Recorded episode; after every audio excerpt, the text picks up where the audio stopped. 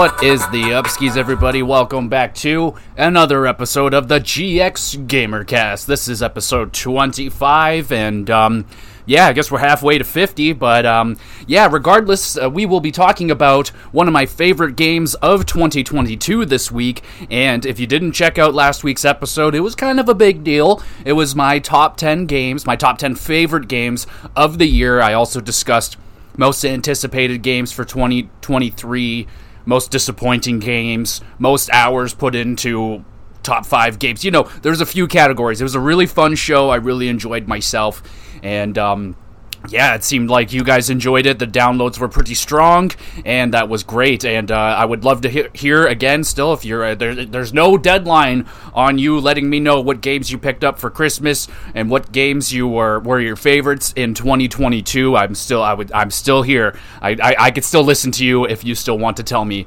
any of that information. But if you want to know what all my favorite stuff was from 2022, you can go back to the previous episode, episode 24, my 10 favorite favorite games of 2022. So it was a it was a fun show. I really really enjoyed it, and now we are here on a new year. Uh, I'm not. I don't want to say the a new year, a new me. I hate what I hate that, but um, no, I am already tracking my games for 2023. I got two already on the list. So uh, before we get into the meat and potatoes of this episode, let's start off with what have I been playing over the last week, or watching, or any movies or anything like that. So it's been a pretty simple week. I am fully addicted now to The Witcher 3. I um, pretty much am only playing The Witcher 3 when I am at home and I have free time. It's all going to The Witcher 3 right now. I am in love. It's it's official. I'm in love.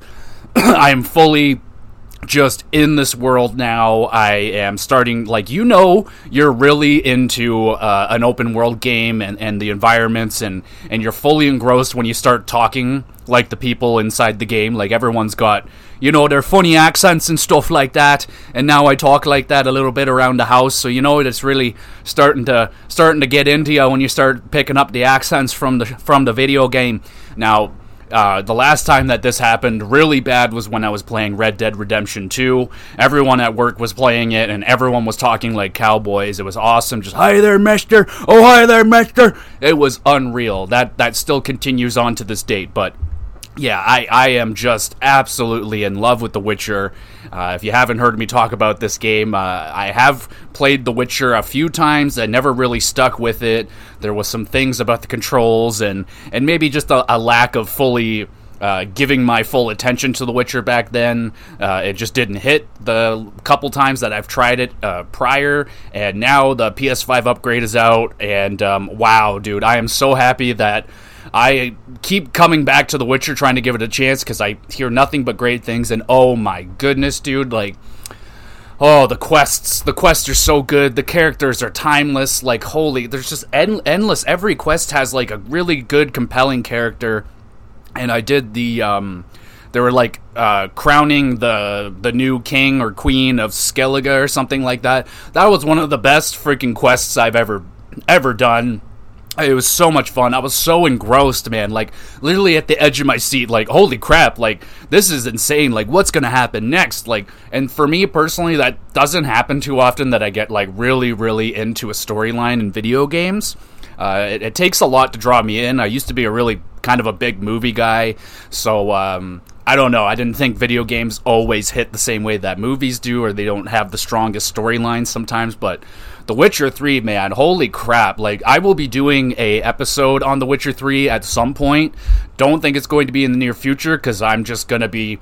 I have a, I still have a lot to to do with The Witcher 3. I mean, I could sit here and do a review of it because like I kind of got what the game is, but there's still so much more I want to experience with it that I, I want to wait, hold off a bit, and experience more before I, I dive into an episode of it. But it's going to be a gush fest as far as I can tell. Like, I'm absolutely loving it.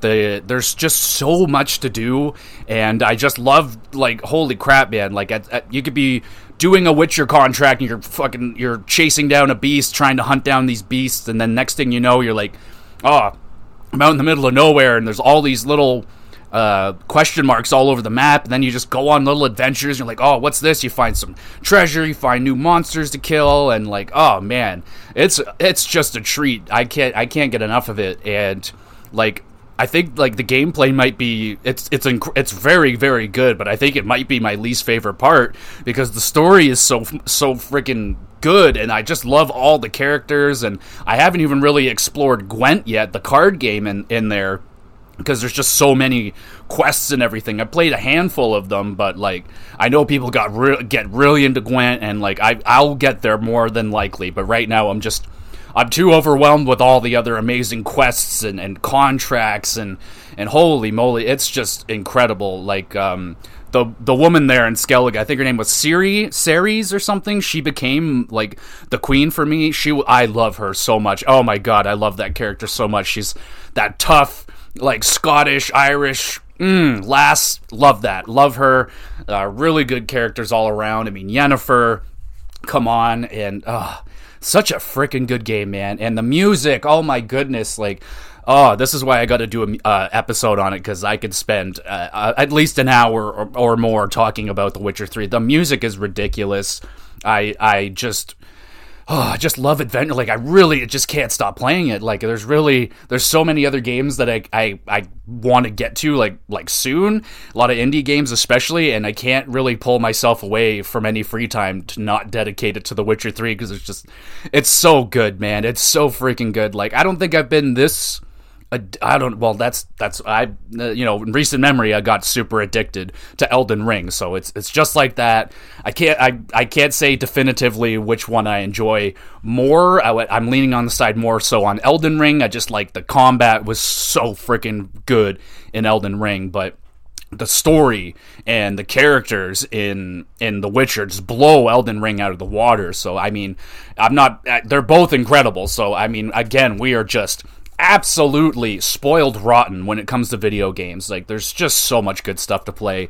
And uh, yeah, man, if you were a guy like me or or a girl or any gamer out there that that maybe missed on The Witcher, great time to go back to it now.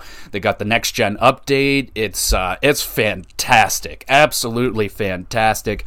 Uh, I, I highly, I, I, I, I could what am I trying to say here? I feel like it's going to be strong, a strong case that this game is going to be in contention for my game of the year, unless unless something drastically terrible happens in this game that really upsets me. But um, yeah, it's looking really good for The Witcher Three right now, and um, yeah, if anyone else out there is playing The Witcher Three right now, I mean, how are you liking it?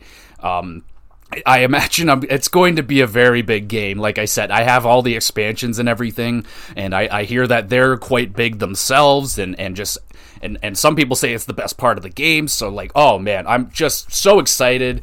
I'm I want to try and take my time with it and just really enjoy this because I I know this is a this is a special video game right here and a special um, just experience that I'm having right now with this video game. I'm I'm very very much so enjoying it.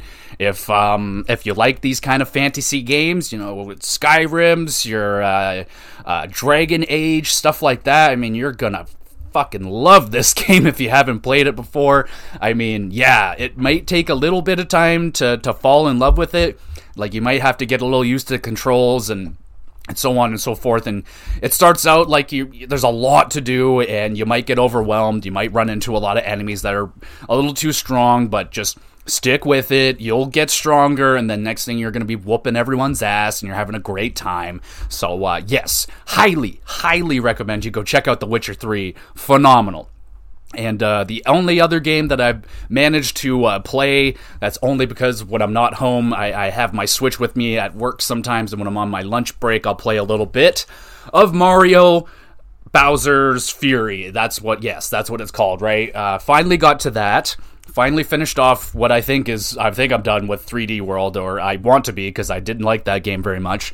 So now I'm here at Bowser's Fury, and everyone's was like, "Oh, this is way better." Oh, yes, I agree. It is substantially better than 3D Land. Absolutely. I still don't like it that much. I'm, I just I don't know what the hell is going on. This package of a video game, 3D World and Bowser's Fury, not for me. Uh, quite possibly my least favorite Mario game I've ever played. I just like Bowser's Fury, yes, the the the fact that it's like an open area with like a bunch of levels there, I loved that. Loved that. That was fantastic. Bowser Bowser showing up and, and, and shooting laser beams at me every four fucking minutes was driving me crazy by the end of it, man. Like he kept he just a he just wouldn't stop showing up and he wouldn't go away. I don't know if that's like supposed to happen, but I was just trying to get the I got the 50 stars or whatever and beat him and now there's like 100 total. I don't know if I'm going back for that 100 man cuz I got so infuriated with this game the other night playing it just trying to get the final two stars with this dickhead Bowser shooting that laser beam at me over and over again, man. It was so infuriating. It was so annoying and I just hated that like like I like fighting him once you get like the power up and you're big Mario and you're fighting him. That's okay. It kind of feels like a big Godzilla fight or something. That's fine.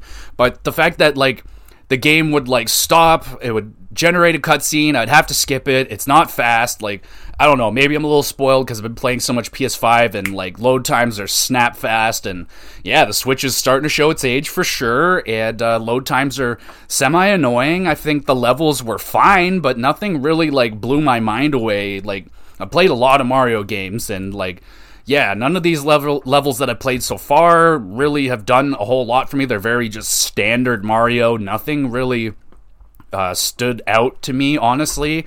I think it's a kind of an overrated video game. I don't think it's all that special. It was very just kind of average to me. Uh, maybe I'll, I can do a review on it, and maybe it'll be like my first like angry review because I don't. I, I'm just not. I just did not like that game at all. I really just didn't like that much of it. Uh, there's a cut. Like I like the ideas behind Bowser's Fury, but they got it like, and it's short as hell. Like I think I it took me like three and a half, maybe four hours to get to the fifty stars. So um, I heard it was short, so I'm not. I don't really care because didn't really care that much playing it. So like the faster it's over, I guess the better for me because just not hitting with me. Which I'm disappointed, man. I really looked forward to this this game and I was really looking forward to the Bowser's Fury and it was just kind of like yeah it was fine. Not bad but there's just like the Bowser showing up all the time man really just fucked with the flow of the game for me. I was just like if he was just not there I think I would have had a lot better time and maybe they just had some boss fights at the end. I think that would have been better for me personally because damn, that just really didn't add anything all that much fun. Like, yeah, he shoots the laser, and you're supposed to use the laser to shoot these Bowser blocks to get the cat shines or whatever.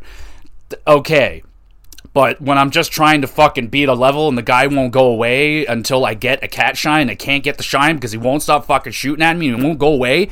Really, really annoying mechanics. So, um, I did enjoy though the cat shine. That uh, I haven't played Super Mario Sunshine yet. I will. I don't know if I'll get. We'll we'll see. I don't know. There's still a lot of year left, but I've I've owned that that Mario package 3D All Stars or whatever forever, and uh, been meaning to play Sunshine for quite a while now. But now that I've just gotten through this game, I uh, really have no no um, uh, I don't know, a feeling of playing a. I am not in the mood for a Mario game whatsoever right now. I am quite sour on Mario, which I might have to go back to one of the older 2D ones because Mario 3 was so pleasant. I loved that game so much and it was so much fun maybe I'll have to go back to one of the older 2D ones and, and maybe it'll get me in a better mood uh, with Mario. But for me personally, 3D land package with the Bowser Fury, uh, now, take this with a grain of salt. Not the biggest Mario fan. Now, me personally, I think Mario is a little overrated. I don't. I don't think that's insane to say. I mean, I think Mario fans themselves would say it's a little bit overrated. I mean, geez, the guy gets away with so much compared to other games. But regardless, it was very just meh for me. Very mediocre. Very mid, if you will and uh, yeah, quite disappointed. And uh, I am debating to see like I have no idea how to qualify this game in our in the rankings because I played 3D Land in 2022, and then I played th- uh, Bowser's Fury in 2023, but it's a package game, so like. Do I split them up and review them separately? or is it one package and do I just put 3D Land and Bowser's Fury in the most disappointing games of the year for me again? Because, like, I don't know. Anyway, it's my show, so I guess I can do whatever the fuck I want. So, yeah, that's all I've been playing, just those two games. I, um, did I buy something? I feel like I thought I bought something. No, I think I, I, I was looking at, um, I think it's called 13 Sentinels.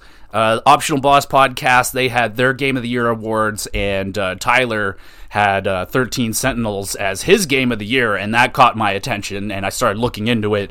And yeah, it looks like a game that I would enjoy, and it's on Nintendo Switch now, and uh, I would like to own it on Switch. It's on sale, so if anyone had, like, I, I I'm like 80% sure I'm going to purchase this, but uh, yeah. Anyway, okay, enough talking about uh, stuff. Let me know, everybody, what have you been up to over the last week or so? What games have you been diving into in the new year? Are you starting to dig into your uh, new Christmas games that you got, or are you going back into the old backlog, kind of like I am? Like Witcher Three has technically been in my backlog ever since I.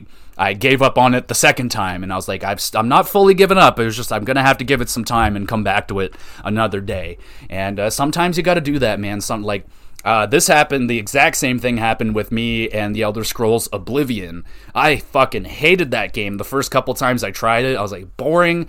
I was so bored. And then one dude at EB Games, I was literally going to trade it in, and he was like, What are you doing? And I was like, uh, want to trade this in? He's like, don't do that, man. That's a big mistake. And fuck, man, was he ever right? He just told me, he's like, well, what have you been doing? I'm like, I've just been trying to play the main quest line. He's like, well, that's your problem right there. Main quest line's not that good. Kind of sucks. He's like, do the guilds. I started doing the guilds, and oh my god, fell in love with Oblivion. So uh, yeah, kind of a similar situation, I guess, with The Witcher. I just need maybe I just wasn't doing the right shit at the right times. No idea. Anyway, Let's move into the main event. We are talking about Cult of the Lamb. I would say this is one of those maybe the big sleeper hit of the year, just kind of a game that that when it came out, a lot of people picked it up. A lot of people really fucking loved this game and then a week a few weeks passed and like not really many people are talking about it anymore and I kind of understand why because it's I I pretty much did everything there is to do in this game and uh, yeah, that's that's pretty much it. It's kind of done. Like it's totally you could totally go back and do more. Don't get me wrong. We'll talk about it more in detail, but um, yeah, I could I could maybe see why like it was like oh love love love, and then it's like okay moving on. Uh, because I don't know, it didn't leave like a huge lasting impression, I guess. But man, when I, I this game absolutely took me over for about two weeks there. I was absolutely addicted to this game. And uh, I guess let's get into why I was so damn addicted to this game and why it cracked into my top 10 favorite games of 2022. So, Cult of the Lamb, man. Um, geez, it's uh, it's I don't really know how to explain. Uh, it would be better if I opened my notes. Okay, so the idea of this game is that you've died you're this adorable little lamb. Everything in this game, by the way, is incredibly adorable. Even, well, I mean, some of the monsters aren't that adorable, but a lot of things are adorable in this video game. So you you die and you get brought back to life by this fucking god, and then the god says you got to slaughter all these other gods to help bring him back to life, and then yeah, so you're basically his slave because he brought you back to life and he wants you to help bring him back basically. So i wash your back you wash my back kind of deal. So you're going through and uh, you need to start your own cult of followers to help get you more powerful and so on and so forth. So that is basically the concept of the game. You are it's almost like god inception a little bit like you're kind of playing a god being like told by another god what to do to kill other gods but so in short, if you enjoy god simulators i guess i don't really know if that if that's necessarily true but uh, if you enjoyed stardew valley i imagine if you enjoyed the game moonlighter which i've owned forever very very want to play it just it's one of those games i just never seem to get to but it looks kind of like that game as well. Maybe even if you like games like harvest moon it, it has elements of that but it's also kind of like a roguelite and i know there's so darn many of those games out there but uh, there's a lot of cool things that you could do with rogue lights, rogue lights or whatever, and uh, this one has a very cool uh, gimmick to it as you are building up a cult, as hence the name Cult of the Lamb. So you can call your cult whatever you want. I called mine the Cult of Phil. Uh, like the name Phil for Phil Kessel, the NHL hockey player. I love him immensely, and I felt like if I was to start a cult for something, it'd probably be for him because yeah, I think cults need to be for something a little bit obscure, and uh, like I think my love for Phil Kessel is a little bit obscure, a little unnatural. So that's what I decided to go with for my cult name. So the cult of Phil was started, and um, yes, so you need to. Okay, let's. Um, so that's basically the concept of the game. Let's try. Let's try and dive into the gameplay. So what are we doing in this game? There's a lot, a lot of stuff going on in this game. So you you start you start with a piece of land and you could build things on it like beds there's a whole bunch of stuff you can do so it's kind of like your resource management but you're also getting these cult members and you can get them to do things so you get this big old hunk of land you can put stuff wherever you want on it. You can decorate it. You got to clean it up, you know, like your typical when you start a Stardew Valley, you start a Harvest Moon. Got this big piece of land that needs to be cleaned up chopping down big old trees, you're breaking down rocks, collecting resources, and then building up. Uh, uh, what do you call them? Uh, buildings and stuff. Like you can build a like a mine, so you can uh, get resources for like rocks and stuff like that. You could build a fucking thing for wood, and then uh, you can have your farm, so you can get your cult leader. Well, as the upgrades go, you get upgrades, but you start with like kind of your typical farm. You'll buy seeds, find seeds, plant the seeds. You're watering seeds, so you got your farming part in there. Now it's definitely not like ultra in depth. Like that is kind of like the the I don't. It's not necessarily a con, but um, Cult of Lamb kind of seems to be a game that is a a what do you call it? A jack of all trades, but a master of none. It's got a lot of mechanics uh, that a, a, lot of them are very well done, but they're not fleshed out as much as it would be in other games that use these mechanics. So they just kind of borrow a lot of really fun mechanics from other games and kind of mix them all together in this fun little culty bowl.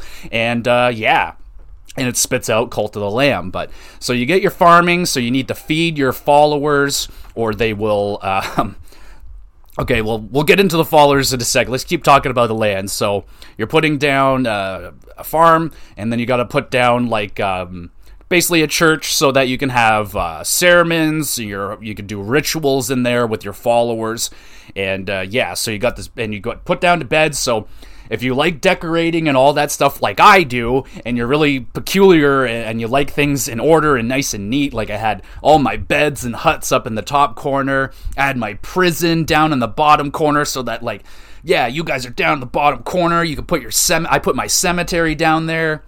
You got to put toilets uh, my farms were over in the top corner. You got my church over there as well. And then you could just put all these fun little decorations that you're collecting throughout the game uh, little torches, little statues, so on and so forth.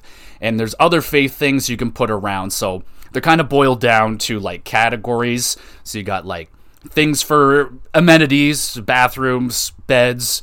You got faith, so that's your uh, church building. You can also put down like confessional booths so you can hold confession with your with your with your um, little cultists. You can put down little statues so they can pray to you. And then in the middle of your land, there's like a massive statue where all your followers will kind of converge to and they will start worshiping you. It's a big old statue of yourself. They'll worship you, and uh, you'll collect. Uh, it's basically you're collecting a resource that you can use to upgrade uh, things throughout the game. It's an incredibly addicting gameplay loop, uh, as it is with most farming simulator games like that. Like, it sounds really basic and simple. Like, yeah, I'm just feeding my followers, or they're we're holding ceremonies and uh, rinse and repeats, and then collecting resources to build up and get better things, so on. But the loop is very, very fun. Quite simple, but in execution, extremely fun. Uh, some other cool things you can put down on your land. You can put uh, like I talked about the prison, so there's a prison. Uh, when your followers get um, too low on morale, basically, they'll start talking shit about you uh, around your cult and start going up to other cultists, and they'll start talking shit about you and trying to convert them to turn against you. So to stop that, you got to build a prison. You'll you lock them up and you fucking you sit there and you basically yell at them once a day to uh, reform them and make them love you again, and then you can release them. But um, yeah, dude, it's a really freaking weird, cool, funny ass game. So uh, that's basically what you're doing with your plot of land. uh, let's try and get into um, what you're doing with your cultists. So you, uh, as far as I, I don't know if there's a limit to how many you can have. Like I had upwards, I was up in like 23, 24 cultists all on my land, so you can have a whole bunch of them. Uh, one of the goals basically is to have at least 20 of them, I think it is. But uh, obviously, you're not starting with that many. You start slow, one or two of them, and you slowly build up. So, to get these followers, you have to go into uh, basically the, the combat. Okay, well, I guess we'll get into the combat a little bit later. So, you can get these cultists by going into areas. You'll find them out in the wild, and if you save them, they'll come back and you can convert them into your cult. Once you do that, you get to name them. And uh, oh man, like I just got into naming all of my little cultists after food because they're very, very cute and they have all these. There's so many different kinds of them. You can customize your cultists, you can make them.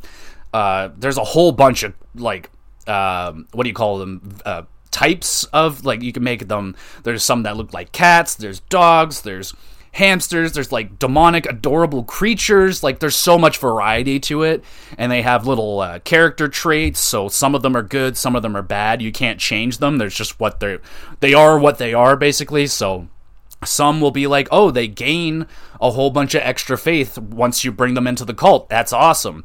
And some of them, they'll lose faith joining into because they're like, I don't know. It's like, I don't trust this. So you got to build them up. And um, to build up your followers. So you have to. Um, you go around, you can talk to them, interact with them, and uh, be nice to them. You can give them gifts. You can give them like rings or necklaces or something, and the necklaces will give them a perk. Uh, some of them are really good. Like you can have a perk where they live twice as long, which is awesome because your cultists will die. They they have a life uh, expectancy, and sometimes they die early. Sometimes they live super old and it's a freaking adorable. And so um, try to remember what the hell I'm talking about. Okay, so to get them, so you talk to them, and uh, the more you talk to them, they basically build XP and they'll level up. So the higher, uh, the more faith that you can get out of your followers, the more, I don't know, like there's a benefit to them. So you'll get more out of them when you sacrifice them. And uh, yeah, so you basically want your cultist to love you more. The more that they love you, the better it is. The higher the level up, and the more that your cultist is worth. So you're doing that, and you're holding ceremonies. So you'll you'll bring everybody into the church. You'll you, you know do a church thing, and you, you talk really adorable to them, and everyone's happy. And then you also have rituals. So you can unlock these rituals throughout the game by um, collecting uh, four pieces of a thing, and they'll give you like a thing regardless. You can unlock a whole bunch of these rituals. They're freaking awesome. Some of them are beneficial. Some of them are like some of them will increase the faith of the followers. Some of them will decrease the faith but it'll give you like a really good bonus. So one for example you can have like a fast. So your your followers won't eat for 3 days so you don't have to feed them, which is dope. But their but their uh, but their faith in you, their their devotion to you will go way down. So you gotta you gotta kind of strategize what you want to do. So you can do.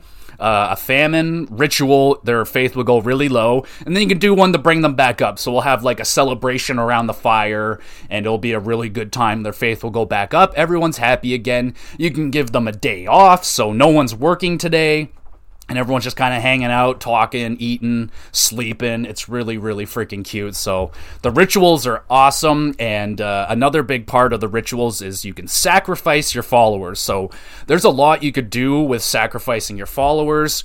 Um, it sounds terrible, and yeah, it, it, it is. You're sacrificing, you're killing your little cultists, but they do it in the most adorable little way. Oh man, like they're they're so darn cute. You're like, okay, so you could do a few things with sacrifices. So, say you have a cultist who is very old, they become elderly, and you know, to say it crudely, they kind of don't do anything anymore. They're they're kind of just walking around being old timers. I put in my work and now I just walk around saying hello to everybody. And that's dandy, but those are the best ones to sacrifice because they don't really provide anything anymore to the cult, and so we might as well sacrifice them. Everyone's into it. They like being sacrificed, so it's it's okay. You could sacrifice your uh, your followers. They're into it. It's adorable and then this like horrific tentacle monster comes out and kills them and then you get resources. You'll get bones which you need for rituals. You'll get meat from them. And now personally i never made my cultists eat other cultists. I didn't do that because there's a, a very good chance that it'll kill them. So i didn't get desperate enough to feed them the the meat of their fellow brethren. That that i didn't i didn't get that bad in my cult. But um yeah, so you're doing all these rituals, man. It's really freaking cute. It's really funny, and uh, so you could do that once a, once a day. You can do as many rituals as you want per day. You can hold one ceremony per day, which just kind of gives you a big old boost for the day. And yeah, so you're doing all that. You're gaining faith, and once you gain enough faith or devotion, whatever it is, you'll fill up a bar, and then you can pick like one new perk in a big old tree of perks that you can like upgrade. Very simple stuff. Your classic RPG style upgrades like, oh, now here's farm level 2. So now the cultists can farm for you and you don't have to do it all yourself and they'll plant seeds automatically. It's great. So you can do stuff like that. You can unlock uh, kind of like an adventure cabin, basically. You can send your followers out on their own adventures and they can go get resources for you, but there's like there's a risk that they won't come back alive. So that happened a couple times. They'll like return just to tell you that they died. It's like, oh, well, for fuck's sakes, thanks for that. And then they'll just die. And you got to take care of that stuff. That's another thing you have to take care of in the cult. You got to make sure that everything's kind of sanitary enough. So uh, you'll you'll feed. You know, it's kind of normal when you feed when you eat uh, it has to come out the other end, right? So your cultists will shit and they'll puke and they'll they'll do stuff like that, and you need to make sure that that's clean, or your cultists will get disgusted, they'll get sick, uh, and they can die. So you don't want your cultists dying, so you got to make sure you're on top of that. And as you're upgrading, you'll be able to get things like outhouses. And as you move on, you get beyond that, you get janitor houses where they can just fucking clean up themselves. You don't have to do it anymore, and it's wicked but it's also like self sustaining. It's really cool. So you can take the poop, you can feed it to your cultists, you can basically trick them to eat their own shit and they'll be fine with it. They might get sick, but they'll eat it. you can use the poop for fertilizer for your crops. So, like, I love that aspect. So, like, you can use everything, everything has its use, which is awesome. And uh, once you really get going, man, you have this really nice piece of sustainable land. You know, your cultists, everyone has a job to do, so you can pick what jobs they're doing. You can have them specifically uh, cutting down trees. You can have them out on their own adventures. You can have them specifically set to farming. You can have them, you can also like uh, refine resources. So you could take uh, money that you have, gold. You collect money in gold to buy things, obviously and uh, you can put gold in to make gold bars. Gold bars will buy you better things, so you can have them doing that. So it's it's very very addicting, man. The gameplay loop is a lot of fun. It's a lot. It's so much fun. I got so addicted, man. Like, there's not too many times. Like, usually I'll tap out with video games at around like if I'm gonna max out, I usually get a little bit I don't know fidgety or just want to kind of do something else after about two hours. I easily was putting in like four hour sessions on Cult of the Lamb and was like, oh fuck, like. I need to go do shit with my life. Like, I gotta stop playing it. So, it is definitely one of those games that will uh, take over your life. So, just a warning if you're not into those kind of games, I know some people uh, avoid those games like the plague because they don't want to get extremely addicted. But um, one, I guess I don't know if it's it could be a pro or a con depending on the gamer that you are. This game wasn't incredibly long. Now it's long enough. It took me about 25 or so hours to collect everything in the game. I would say I feel like I collected damn near everything, uh, just about and um, yeah, so it, it, I definitely didn't put in the amount of hours in a game like this that I did with like Stardew Valley. Stardew Valley, you can easily put hundreds and hundreds of hours. Animal Crossing, I put in like over 500 hours into Animal Crossing, and uh, I mean you could with Cult of the Lamb, but you would have to like restart a new game and like make a whole new thing to do that, I would imagine. I mean, you can keep going, but there's really not much point when there's nothing left to collect, right? So uh, that was kind of my only one of the cons that I had with this game was that I uh, I ended up running out of like things to upgrade faster than I thought, and then when you get to that point where there's really there's nothing left to upgrade, there's nothing else left to unlock. You basically just get money. And uh, money is great. I mean, you can go around buying stuff, but again, there's only so many things you can go out and buy. So some things you can go out and buy include uh, new follower forms. So you're you'll travel to these different areas of the game, and and they'll have their own little kind of themes, and each one has like an amount of things you can buy. There's certain things that you'll find, little decorations and stuff, but you can buy them too. So that's what the money is for. And uh, yeah, by the end of the game, I had I had so much money I didn't know what to do with it. I had thousands and thousands and thousands of golden coins, and like that's a lot of money for this game. Like I just used it to buy a whole bunch of seeds, and eventually there'll be this dude that that shows up, and once a day you can buy a follower from him. So I would just go buy a follower every day to make my cult bigger.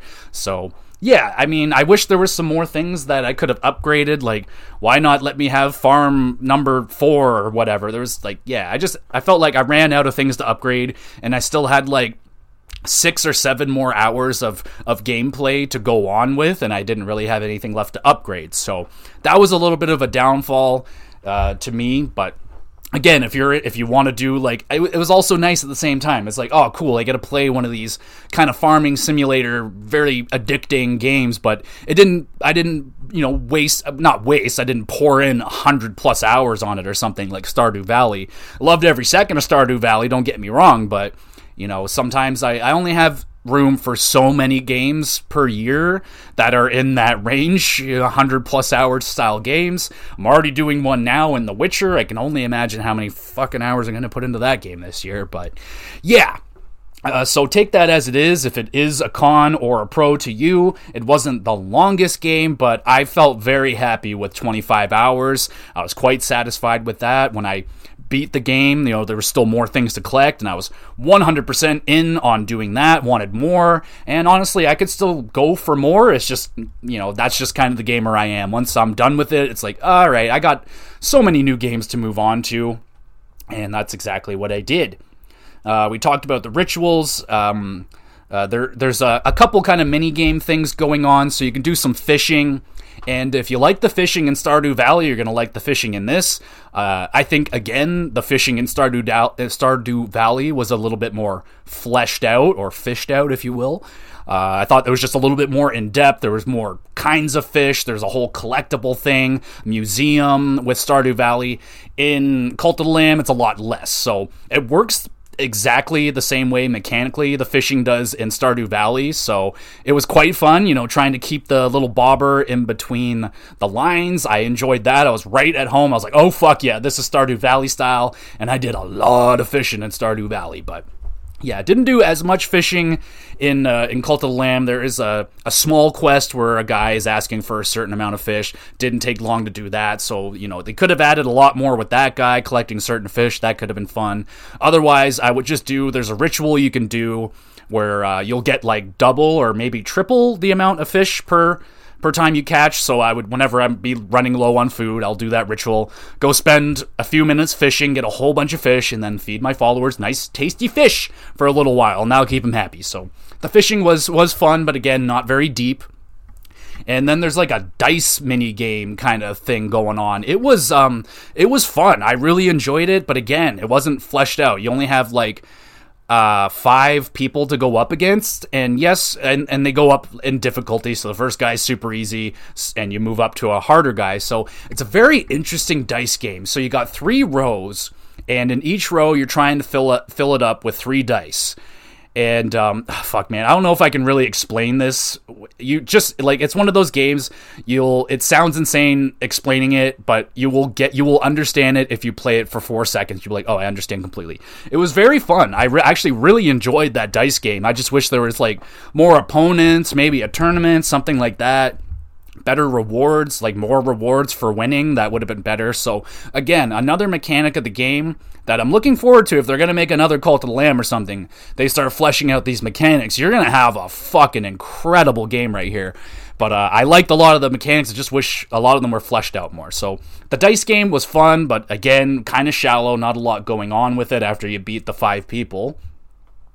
Uh, like I talked about earlier, there's a few areas. I think there's four areas to unlock.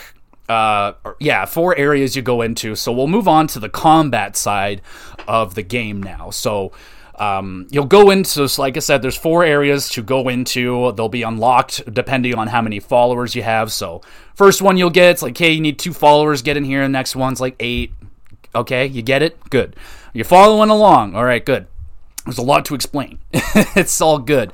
Uh, so you go into these areas and then you get to the combat. It's um, it's it's I guess similar. I guess you can kind of compare it to Hades, like a really watered down Hades. So kind of that over the top uh, hack and slash. You get a you get a choose a weapon at the beginning, or it'll give you like a randomized weapon and a randomized projectile.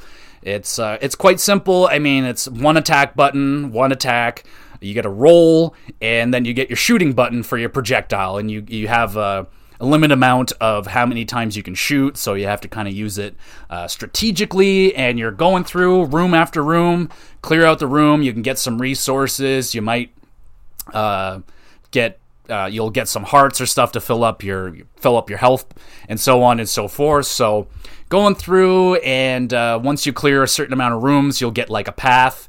So you can choose a path to go down. You look at the path, you're like, okay, so this path has a follower I can try and save, uh, a thing with a lot of wood resources, uh, just a normal battle, and then your boss fight. So generally it's three or four, maybe sometimes five kind of levels you go through to work your way and get to the boss at the end.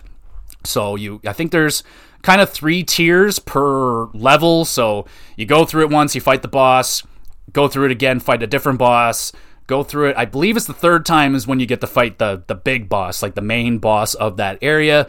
And your goal is to take down the the four main bosses to unlock the chains for the the god that saved you. So going through and doing that, and honestly, I mean the combat was fun enough. Uh, it was it had its challenge. I say it definitely it had some challenge to it. I would say the boss fights, boss fights in particular, some of them were quite challenging. Uh, it took me a handful of times to to beat some of them, which was fine. I thought I thought the challenge was good, nice and fair. I didn't think it was too. Um, didn't see any like shenanigans or anything like that, like unfair enemies. I thought the enemies were fine. A lot of the enemies, you know, very typical. You'll have your certain kind of enemies per area each enemy style has like a thing going on. Uh, this one jumps around. This one will leave and then bounce back on you. You know, they, some shoot shit, some will multiply, and yeah. So you got all these different variety of enemies to fight. Uh, a lot of them are like kind of bug creatures. You got kind of like little demon dudes. It's it's pretty dark. They're, they're some of them are darn cute themselves. Uh, some of them are darn cute. I will admit that. And um, yeah, so the, the combat is limited. It, it's not quite like Hades, so you do get like you can find tarot tarot cards or whatever tarot tarot cards. I don't know. Wow, that is a tough word for me to say. You'll find these cards uh, throughout the level, and you can pick one, and it'll have a little perk. So one of them, I don't know. There's a whole bunch of them, man. There's a ton of tarot cards to collect, and it'll give you a random power up that you could select and um, if you want to, you can pay a, an amount of coin, and you can select another one. Which I would, be, I think, like why wouldn't I? I always went for a second card um, until I unlocked like this.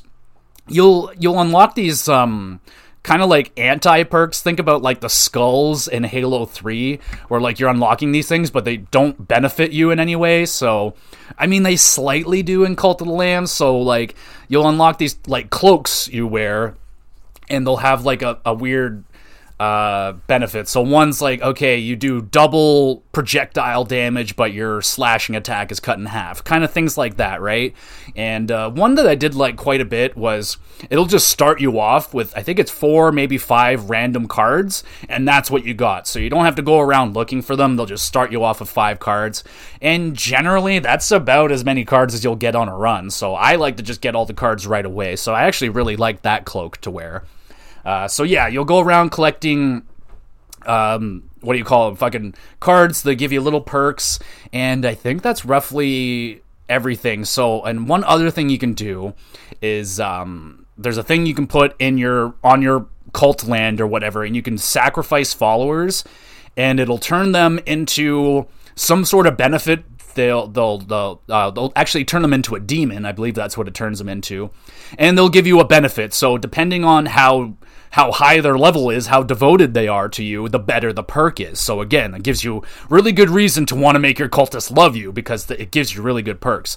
So uh, oh, geez, I need to. I can't believe I didn't mention this. One of the rituals, like probably the cutest one, is you can marry your follower. You can marry as many of many as them as you want. Now you might generate some jealousy between them, but you can marry them. It's fucking adorable. You can kiss them. It's every day. I give them a little kiss. It's so freaking cute, and it it really gives them a boost in uh, how much you can get out of that. But you know, I didn't really like sacrificing my wife or my whatever, my my marriage person. But, but when you do, it's it's like, yeah, like I would save that as like a main card. So, one of the cool things, like I said, so not only can you sacrifice your followers to turn them into a demon, believe you can have up to three demons. So you upgrade the thing until it gets to level three. You can bring three of them in you in with you at a time. So that's really cool. So like I said, some of the perks can be like they'll go around shooting stuff for you every so many seconds. Some will go around finding health drops. So yeah, it's really beneficial. Highly recommend you go in uh, to uh, if you're going to fight the bosses or whatever. You think you're going to have a good run. Like take in some demons with you. Uh, that will help. But if you happen to fail while you're out there fighting through the areas and you happen to lose all your hearts, you have the option to sacrifice one of your followers. And again, depending on how devoted they are, you can return with more hearts. So let's say, for example, my newest follower, he just came in today and I went out and I died. And if I want to sacrifice him, I might get one half of a heart to return. So it's like, I'll return, but I won't have much health if I happen to sacrifice my wife or something, I'll get like six hearts and like three armor hearts. So it's like, oh, fuck yeah. So depending on the situation, I'll use a, a, higher ranked follower. So say I'm in a boss fight and I got him like halfway there and he takes me out and it's like, okay, I'm gonna, I'm sorry, wife, but I'm gonna sacrifice you because I really need to take out this boss right here. So things like that, really cool mechanic. I really enjoyed that. I wish I utilized it a little bit more. I was a little gun shy with that mechanic at, at the beginning. And the game does tell you that, like, don't be shy with sacrificing your followers. They love it, but like, I was still like, oh, but they're so freaking cute. And I named this one Taco, and that one's Tostito. I mean, how can I how can I kill something called Taco? I mean, oh my goodness. Highly recommend if you're playing this game, name your followers after like food. It's it's so funny. It's like, yo, what's up, Blueberry? Yo, what up, Pumpkin Spice? It was awesome. I had a great time. Um, one was called T Bone. Man, there were so many names, and oh man, it I, it just keeps flowing into my head. Another ritual you can do is you can bring them back from the fucking dead. Oh my god, I love that. I love that ritual. So like, I don't know, like the first time I did it, I was like, oh dude. I had a follower named T Bone, and he was like the best. He was like my enforcer. He would go around the the cult and like, you know, kind of bully around the other cultists to love me more. And I was like, oh, I love that guy. And he died early, and I brought him back, and he lived for like another 25 days or whatever. And it was awesome. So, yeah, I really love that mechanic. That was awesome. All right, where the heck was I? Uh, uh, random weapons, we talked about that. Combat is simple. Tarot cards, we got that. The end bosses, I like the end bosses. I like I said, the bosses were really cool. They were a step up over all the other enemies, obviously, so that's good. The bosses had a good challenge to them. Like I said, some were quite difficult, I would say. Uh, I guess we will get into um, some of the some of the the glitches and performance problems that I had with this game. It's um, it's a major problem and we will get into that after I talk about the sound. I'm just kind of looking through here to make sure that I got everything. I think I got everything. There's a lot, like I said, there's a lot of mechanics, a lot of things going on in this like stew pot of a video game, but when it all comes together, it really works really nicely all together. I just like I said a hundred times, I just wish there was more to a lot of these things. Okay. I said you can die. Yep, you can bring them back. All right, so let's move on now to the sound of this game. So the music in this game, I played some at the beginning, and I was going through listening to the soundtrack a little bit. And honestly, because it was a game that I was playing mostly on handheld, maybe had a show going on in the background. I know I was crushing a lot of King of the Hill when I was playing this game, so I didn't always have the music and the sound all the way up, but uh, the music is delightful in this game. I must say, it's very chill, uh, very relaxing at times. Just kind of really funky. Uh, music, just like it's very chill, very chill music. But when the boss fights kick in, oh buddy, uh, some of the jammies are absolutely just slapfest. I mean, the the boss fight themes are are very very good. They get very intense and just really high pace, high really good. I really enjoyed the music. I'll, I'll, put some more in at the end, but yeah, I would highly recommend you go over check it out on Spotify. Uh, honestly, I didn't find the music really cut through the game all that much when I was playing it. A lot of the sounds that I was noticing were just like the cute kind of gameplay sounds that are going on, just like the cultists talking to each other and their little like it's it's not really a language, but it's just really cute to listen to. And um, yeah, just kind of resources popping, you know, kind of like that Minecraft popping sound when you're collecting resources. So yeah, for the most part, I would say I had them like had it turned off, but not because the music was bad. It's just I I you know we're in that generation now where you can't just sit and play a video game. You kind of have to have a TV show going on in the background for no reason for like that eight seconds of like black screen that you deal with. And you're like, oh, I'll just fill that up with eight seconds of King of the Hill and back to Cult of the Lamb. It's weird. It's a weird generation that we live in, but it's the way that we are. So there is that. I highly enjoyed the uh, the music. I really enjoyed going back and listening to it to try and find what song I wanted to use for this episode. And like I just said, the followers and everything they sound freaking adorable. There's like no voice acting or whatever. There's no like actual words per se, but just noises. But it was cute, very cute.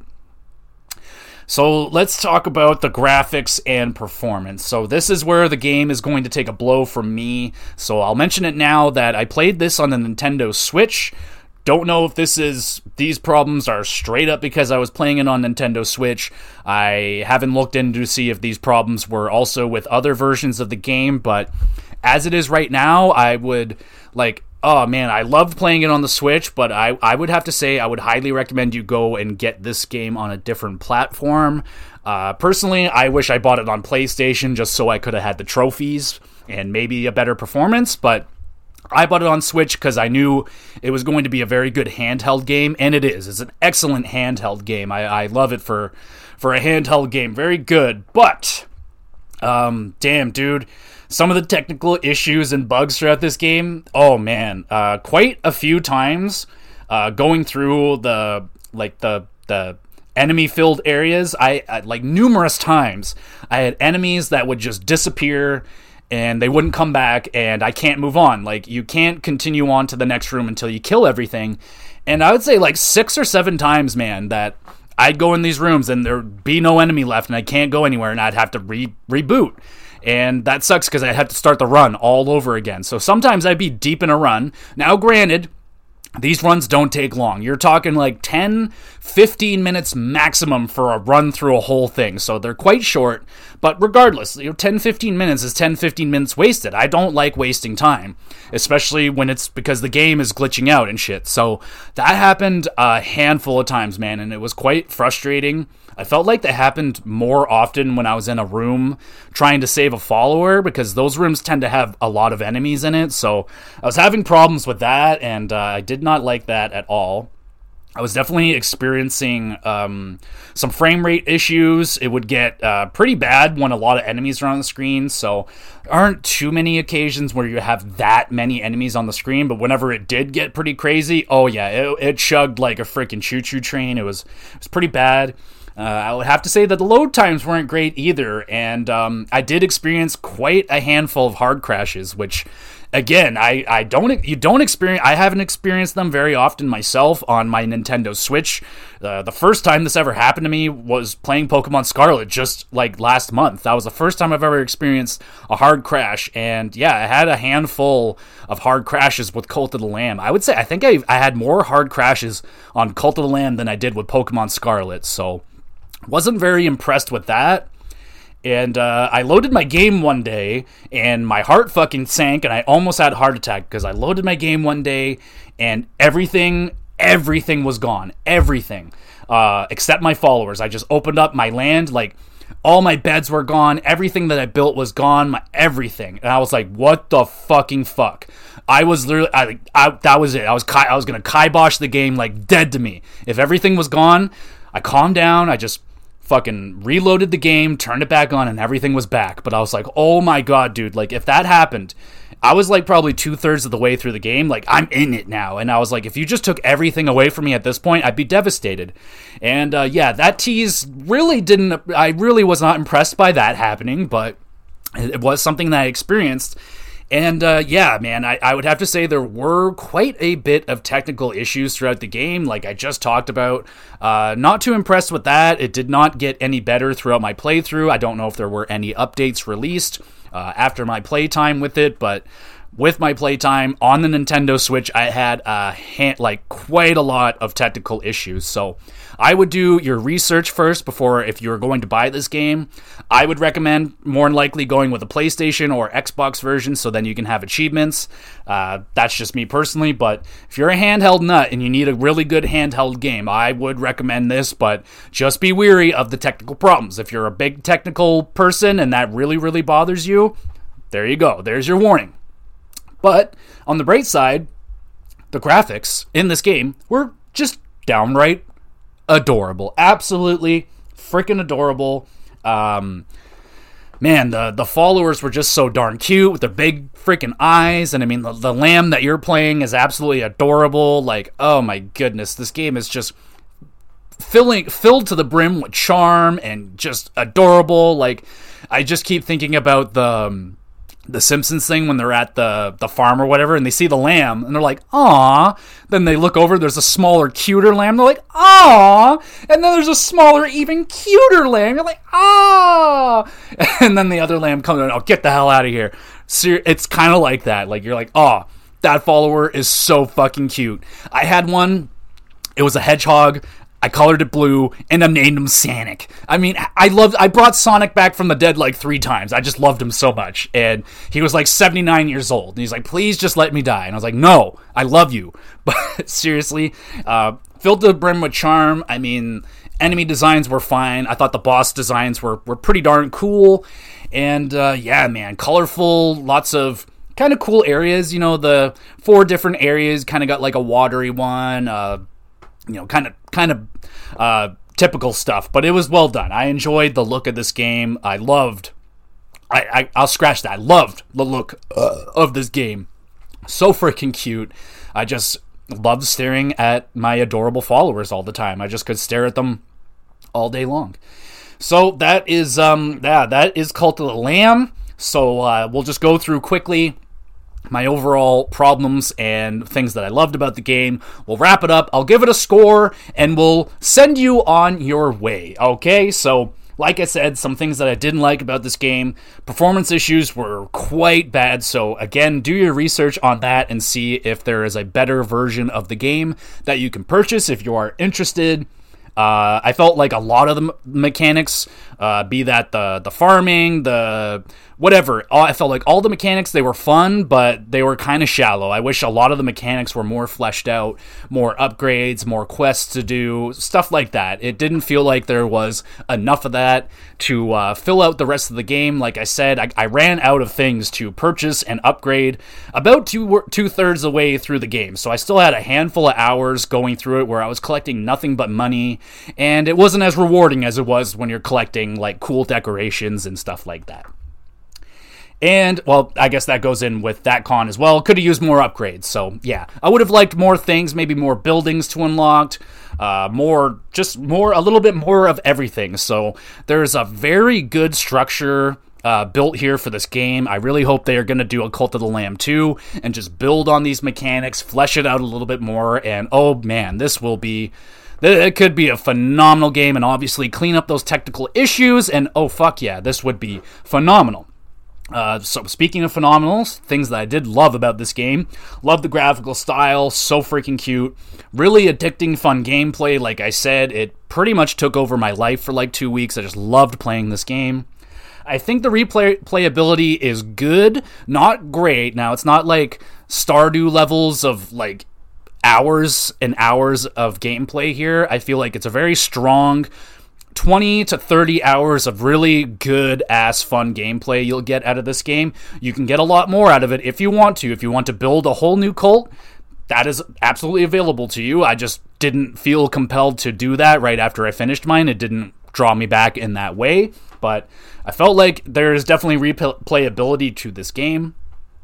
And then I really enjoyed the boss fights. Uh, now, like I said, the combat could have been fleshed out a little bit more. It was still good. I enjoyed it, and the boss fights were kind of a lot of fun. I like the challenge of the boss fights. It's kind of a bullet hell situation with uh, there's a lot going on. The bosses were quite fun. There's quite a few of them to go through, and yeah, I, I really enjoyed those bosses.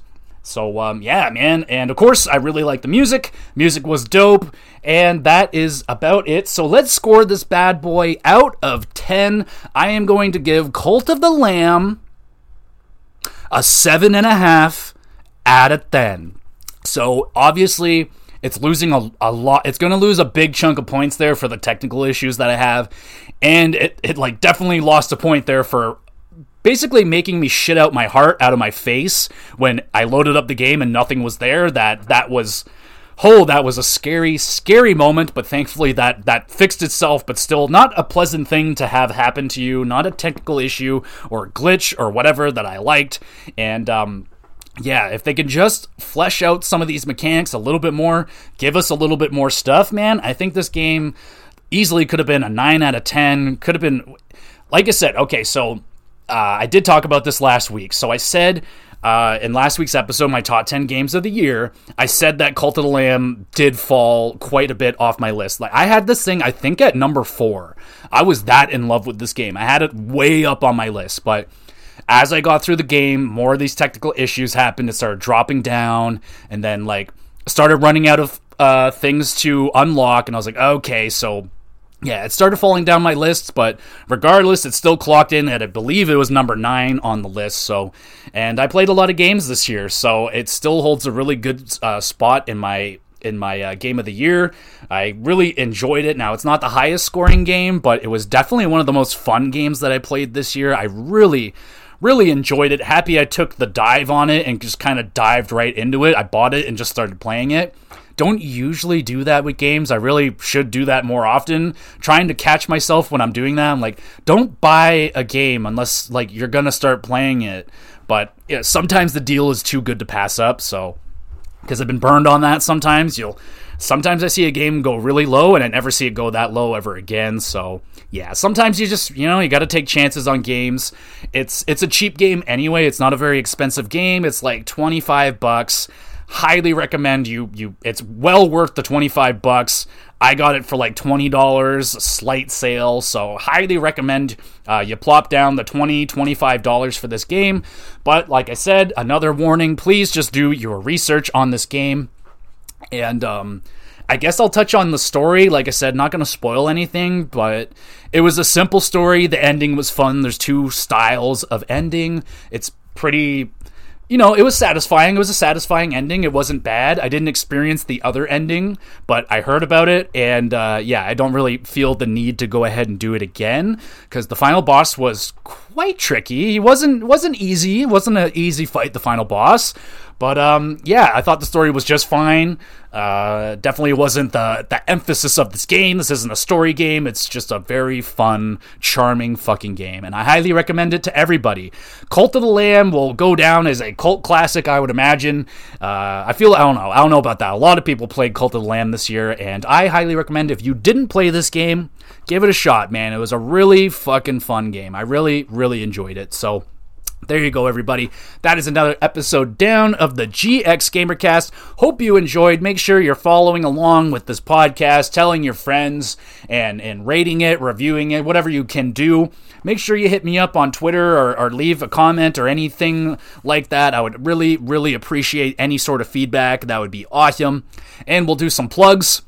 You can go check out my YouTube channel, Gamer GX Videos on YouTube. Uh, over there, I am playing Until Dawn right now. Very fun game. I just I love.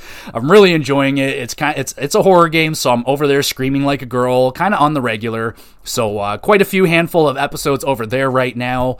Uh, so you can go over there check those out. Double uploads on Saturday, and again, I have some more ideas for um, some videos to do on the YouTube channel. I was thinking about just like throwing out some random gameplays all the time, not necessarily dedicating myself to every single game from start to finish. So, for example, I was thinking about just throwing out some Witcher videos.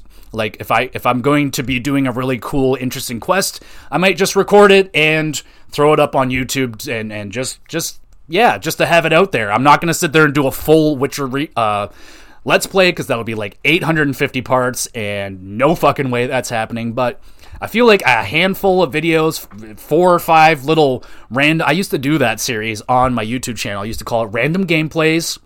Had a handful of episodes where I would just play a, a, random game, give you a couple episodes of it, and then move on to a different thing. Because, you know, not everybody likes to watch a whole video game. Some people just like a little dip here and there of this game and that game. So if I'm playing, I'll, basically, I'll just record. If I'm playing something I think it's going to be cool to record it, I'll record it for a little bit, throw it up, see how it does.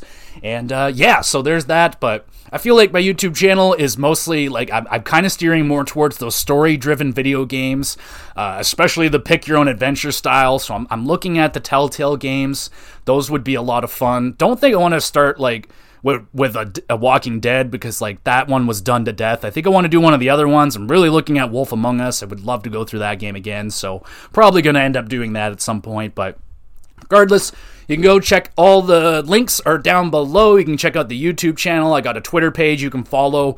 I post um, what do you call them announcements over there. And whenever podcasts go up i announce it right away. And that's a great place to uh, leave comments on the on the podcast. If you heard something that I said that was just stupid and you want to make fun of me about it, you can leave a comment on Twitter. You can leave a comment on the YouTube videos. It's all good. It's all going to come to me, and I will more than likely understand what you're talking about. So there you go. Enjoy. I uh, hope you had a good weekend. I'm sorry that it is Monday, but no better way to start your week than with an episode of the GX Gamercast and fuck yeah. So sadly, you got to get through another week, but don't worry, I got you covered midweek. Midweek, I got you covered with uh with uh with a hockey cast, and then of course every single weekend we got the wrestling recap. So there's stuff to look forward to, and there's always the YouTube channel, tons of videos over there you can go check out.